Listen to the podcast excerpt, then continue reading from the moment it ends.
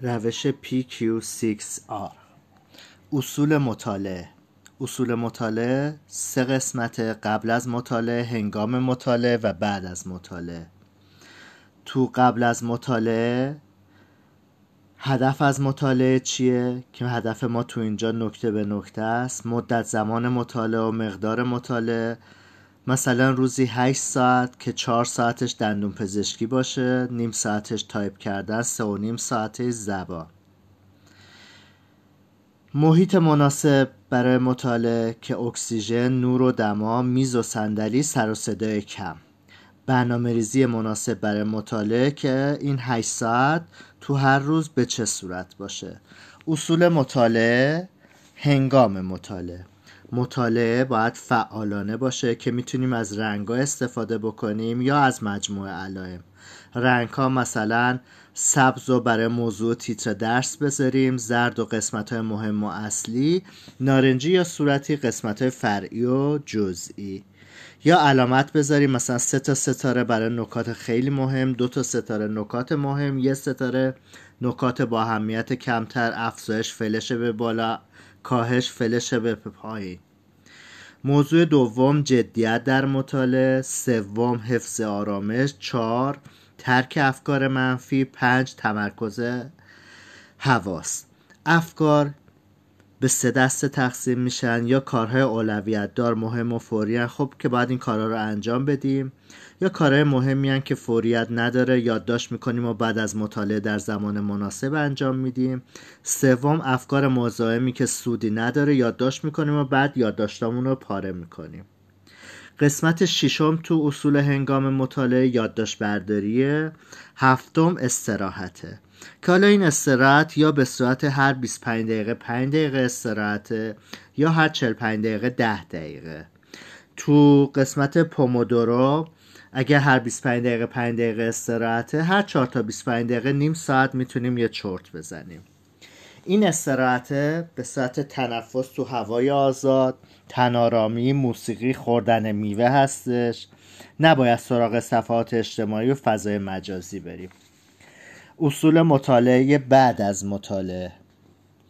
این شامل سازماندهی مطالب و یادداشت است که استفاده از همون نقشه ذهنی مباحثه است که باعث افزایش یادگیری و به خاطر سپاری میشه.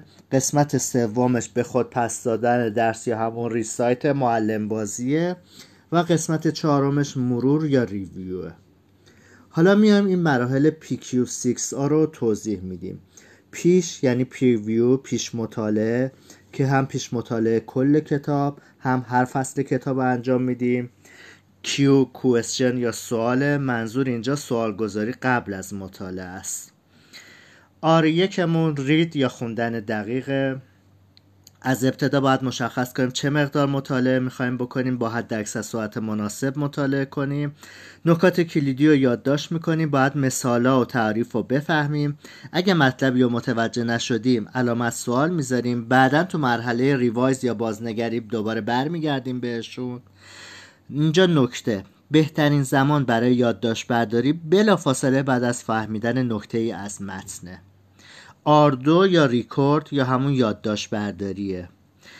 دو تا نکته داره. یکی یادداشت همه نکات مفید و مهمه. بعد این نکات رو به صورت کلیدی و شبکه‌ای می نویسی که همون مایند مپ یا نقشه ذهنی شبکه مغزی تر سازمانی یا درخت حافظم بهش میگن. آقای تونی بوزان اولین بار اینو مطرح کردش. آرسه ریفلکت یا تفکر عمیق. تو دو مرحله تفکر عمیق انجام میدیم. یکی همراه با خوندن دومی بعد از تکمیل طرح شبکه‌ای حافظه‌ای.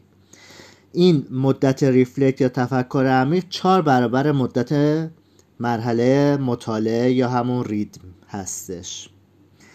قسمت آرچار ریوایز یا بازنگریه. اون علامت سوالایی بودش که تو مرحله خوندن دقیق یا آر یک انجام دادیم. حالا میریم فقط سراغ اونا. ببینیم آیا مشکل حل شده یا نشده. اگه حل نشده که باید مطالب بیشتری بخونیم یا از افرادی که واردن مطلعن مثل معلم سوال کنیم. اگرم مشکلمون حل شده حالا اگه نکته مهمی هستش که به دردمون می‌خوره اینو تو تر شبکه حافظه یادداشت می‌کنیم.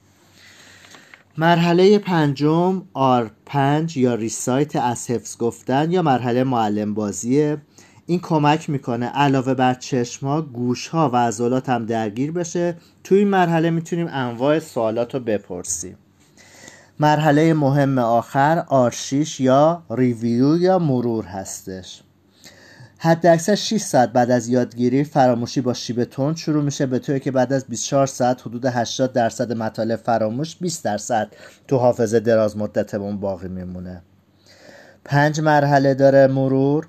یکی بلا فاصله بعد از مطالعه که همون مرحله R5 بود ریسایت بازگو کردن به خود مرحله معلم بازی. مرور دوم 24 ساعت بعد مرحله بسیار مهمیه. تحت هیچ شرایطی نباید فراموش بشه. مرور سوم یه هفته بعد مرور چهارم یه ماه بعد مرور پنجم چهار ماه بعد. مرورا فقط از روی یادداشت و نقشه ذهنی انجام میشه. هر مرحله مرور نسبت به مرحله قبلشه. یعنی مثلا یه هفته بعد رو مرور کردیم یه ماه بعد یه ماه بعد بعد از این یه هفته است. نکته مهمی هم که وجود داره حدود 20 روز قبل از امتحان فقط این یادداشت و نقشه ذهنی رو مطالعه می‌کنیم.